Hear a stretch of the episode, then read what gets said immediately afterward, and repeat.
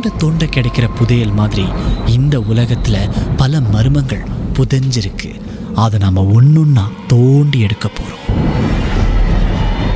உங்களுடைய திகில் சம்பவங்களை எங்க கூட பகிர்ந்து கொள்ளுங்கன்னு சொல்லியிருந்தோம். அந்த திகில் சம்பவங்களை நாங்க ஒன்றுன்னா சொல்ல போறோம்.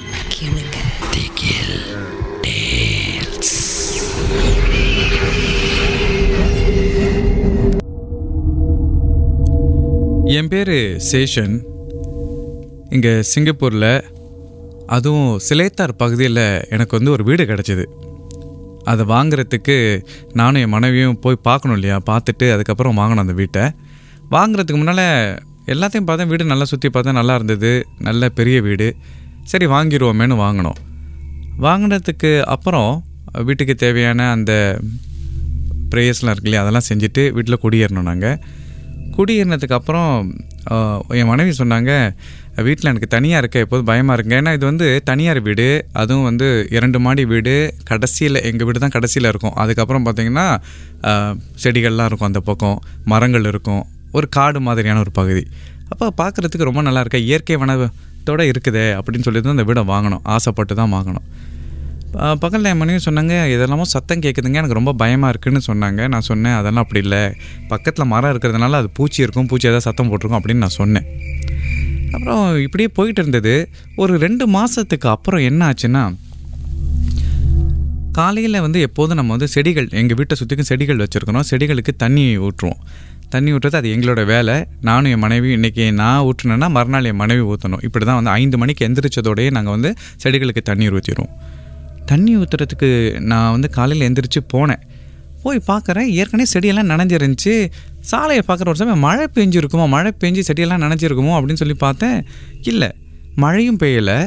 பக்கத்து வீடை எட்டி பார்க்குற அவங்களும் வந்து ஊற்றுறதுக்கான வாய்ப்பு இல்லை. என்றைக்குமே எங்களுக்கு வந்து நாங்கள் வெளியே போனால் தானே வெளியூர் எங்கேயாவது போனால் தானே அவங்கள்ட்ட சொல்லிட்டு போவோம். ஆனால் எதுக்கு அவங்க தண்ணி ஊற்ற போகிறாங்க எங்கள் செடிகளில்? சரி அப்போ என் மனைவியை எழுப்பி கேட்டேன். எனக்கு முன்னாடியே எனக்கு சர்ப்ரைஸ் கொடுக்கறதுக்காக தண்ணி வச்சுட்டு வந்தியா போய் அப்படின்னு அவங்க சொன்னாங்க எனக்கு ஒரு வேலை இல்லையா? எனக்கு செய்ய முடியாமல் தானே நான் உங்ககிட்ட சொல்கிறேன் ஒரு நாள் நீங்கள் செய்யுங்க ஒரு நாள் நான் செய்கிறேன்னு அப்படின்னு சொன்னாங்க. நான் சொன்னேன் இல்லை செடிகளுக்கெல்லாம் தண்ணி ஏற்கனவே ஊற்றப்பட்டு இருக்குது அப்படின்னு நான் சொன்னேன். எல்லாமே நனைஞ்சிருக்கு மண்ணெல்லாம் ஈரமாக இருக்குது அப்படின்னு சொன்னேன். மழை பெஞ்சிருக்குங்க இதில் என்னங்க அதிசயம் இருக்குது அப்படின்னு சொன்னாங்க. சரி அப்படின்னு சொல்லிட்டு நான் வந்துட்டேன் வீட்டுக்குள்ளே வந்துட்டேன். மறுநாள் என் மனைவியோட டேர்ன் அவங்க தண்ணி ஊற்றுறதுக்கு வெளியே போயிட்டு ஓடி வந்தாங்க. என்னங்க நீங்கள் போய் தான் தண்ணி ஊற்றுனீங்களா அப்படின்னு. நான் சொன்னேன் இல்லை எதுக்கு? எனக்கு என்ன நேற்றே எந்திரிச்சு நான் ஊற்றுன போதே உங்களுக்கு சொன்னேன்ல ஊற்றப்பட்டு இருக்குன்னு. இப்போதான் நம்புறியா? செடி ஈரமாக இருந்தது. என்னங்க இது? நானும் தண்ணி ஊற்றலை மணி நாலரைக்கெலாம் எந்திரிச்சிட்டேன். போய் பார்க்குறேன் செடியெல்லாம் ஈரமாக இருக்குது சரி பனி பெய்திருக்குன்னு பார்த்தா எப்போதும் பனி பெய்கிற இதில் இல்லை. அந்த செடிகள்லாம் அந்த இடத்துல ஷெல்டரில் இருக்குது எப்படி வந்து பனி பட்டிருக்கும்? இல்லைங்க இதில் ஏதோ இருக்குது அப்படின்னு சொல்லிட்டு நாங்கள் ரெண்டு பேரும் ஒரு நல்ல நல்ல ஒருத்தரை கூட்டிகிட்டு வந்து வீட்டுக்கு தேவையான அந்த சாங்கியம்லாம் செஞ்சோம். செய்ததுக்கப்புறம் கொஞ்சம் நல்லா இருந்தது. ஆனால் அந்த பகலில் சத்தம் நிற்கலைங்க அந்த மாபல் உருட்டுறது அது இதெல்லாம் எனக்கு கேட்டுக்கிட்டே இருக்குது. அப்படின்னு எங்கள் மனைவி சொன்னாங்க.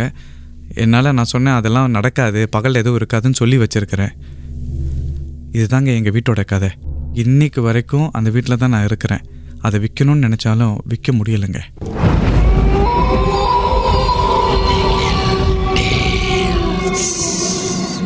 இந்த உண்மை சம்பவங்கள் உங்களுக்கு ஒரு பொழுதுபோக்காக அமையணுக்காக தான் தயாரிக்கப்பட்டிருக்கு?